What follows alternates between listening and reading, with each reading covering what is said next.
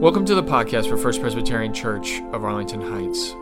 In this series, Genesis A New Perspective, we are trying to breathe fresh life into this ancient text that lays the foundation for the Christian Bible.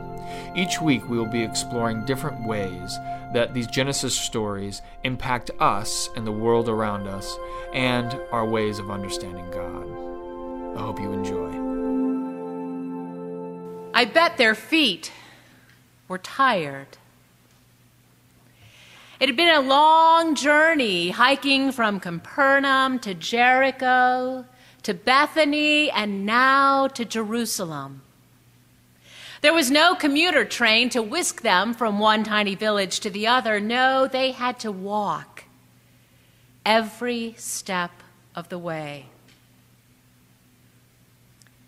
I bet their feet were tired.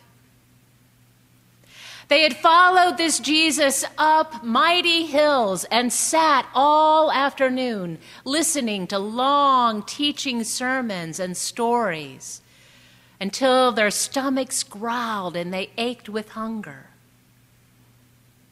They had followed him through rocky deserts where their toes were stubbed and made bloody over the terrain. I bet their feet were tired. Their feet were cracked and dried out from the heat of the sun and the exposure to the elements. And maybe your feet are tired too. The collective feet of this faith community have trudged along, doing our very best to keep facing forward, moving on toward the cross throughout this season of Lent, sticking close to Jesus and following his way. But it's not always been easy, has it? Although we have no literal blisters from the rubbing of our sandals on those soft, tender spots, we certainly have the figurative scars that remind us of those places where we have felt pain and inflictions. The feet of a nurse who stands all day caring for the sick, those are tired feet the feet of our homeless neighbors who slog through each and every day, making their way to the next PADS site, waiting it for it to open, standing in line. Those are tired feet. The feet of young athletes that are pushed to go faster, run harder, jump higher, those are tired feet. And I bet Jesus' feet and his heart and his soul were tired too that evening. He knew that his time had come. He had come from God and he would return to God. And all he can think about at this moment of knowing what's coming next is how deeply he loves his disciples. The depth of his love is so great for us that this one who is the very God incarnate kneels at our feet to wash us clean. Gladly he will stoop over and hold dusty feet and gently wash away the weight of the world. He pours water over them, water water like baptism that washes us clean. No wonder Peter emphatically blurts out, Wash all of me then, from my head to my toes, not just my feet, but all of me, Lord. No, Peter, only your feet. Only your feet is what needs to be washed, no more. I urge you to graciously receive this feet washing from me, Peter, and know Know in your heart that all is well. Do you see what's happening here? Can we really see it? Our radical Jesus challenges each and every one of us to be servant. This is how we will show the world the depth of our love for one another. We will humble ourselves to move away from the place of honor at this table, to kneel at one another's feet and look up into the eyes of one we may know or not know, and tenderly hold their feet in our hands. This is what Jesus calls us to do. Feet with dirt, feet with lint, feet with bunions, feet with calluses, feet that have walked a thousand miles, and feet that are just now learning how to stand. Feet that stink, and feet that had a fresh pedicure this morning.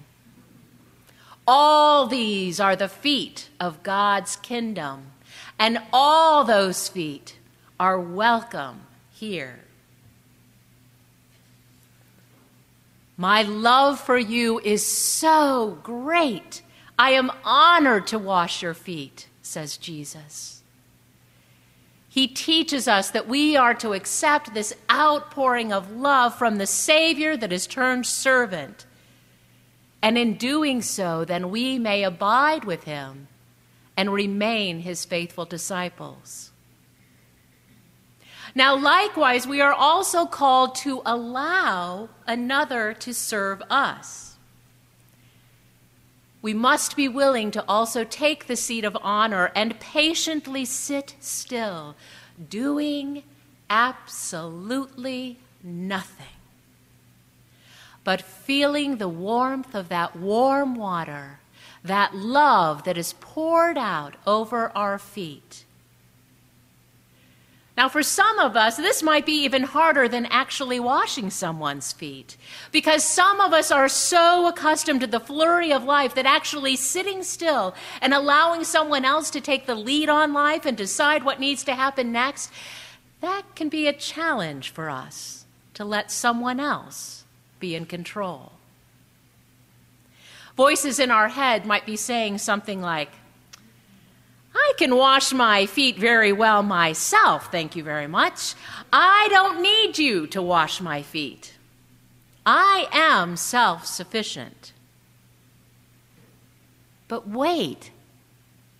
We do need one another. This is the very basis of God's message to us. Jesus calls us to be those servants and take care of those that do not even realize yet that they need caretaking. How often have you heard one say, Oh, no, I'm fine. I, I, I, don't really need any help. We're getting along just fine, thank you. We're, we're fine. We, we don't need your help. Really, we're okay.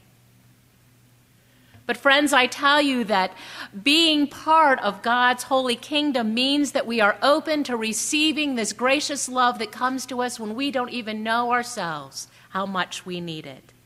And I tell you, it does not signal that we are weak in any way. It signals clearly that we are bound together as the one body of Christ, committed and covenanted and promised to one another, both to serve one another and to allow ourselves to be served.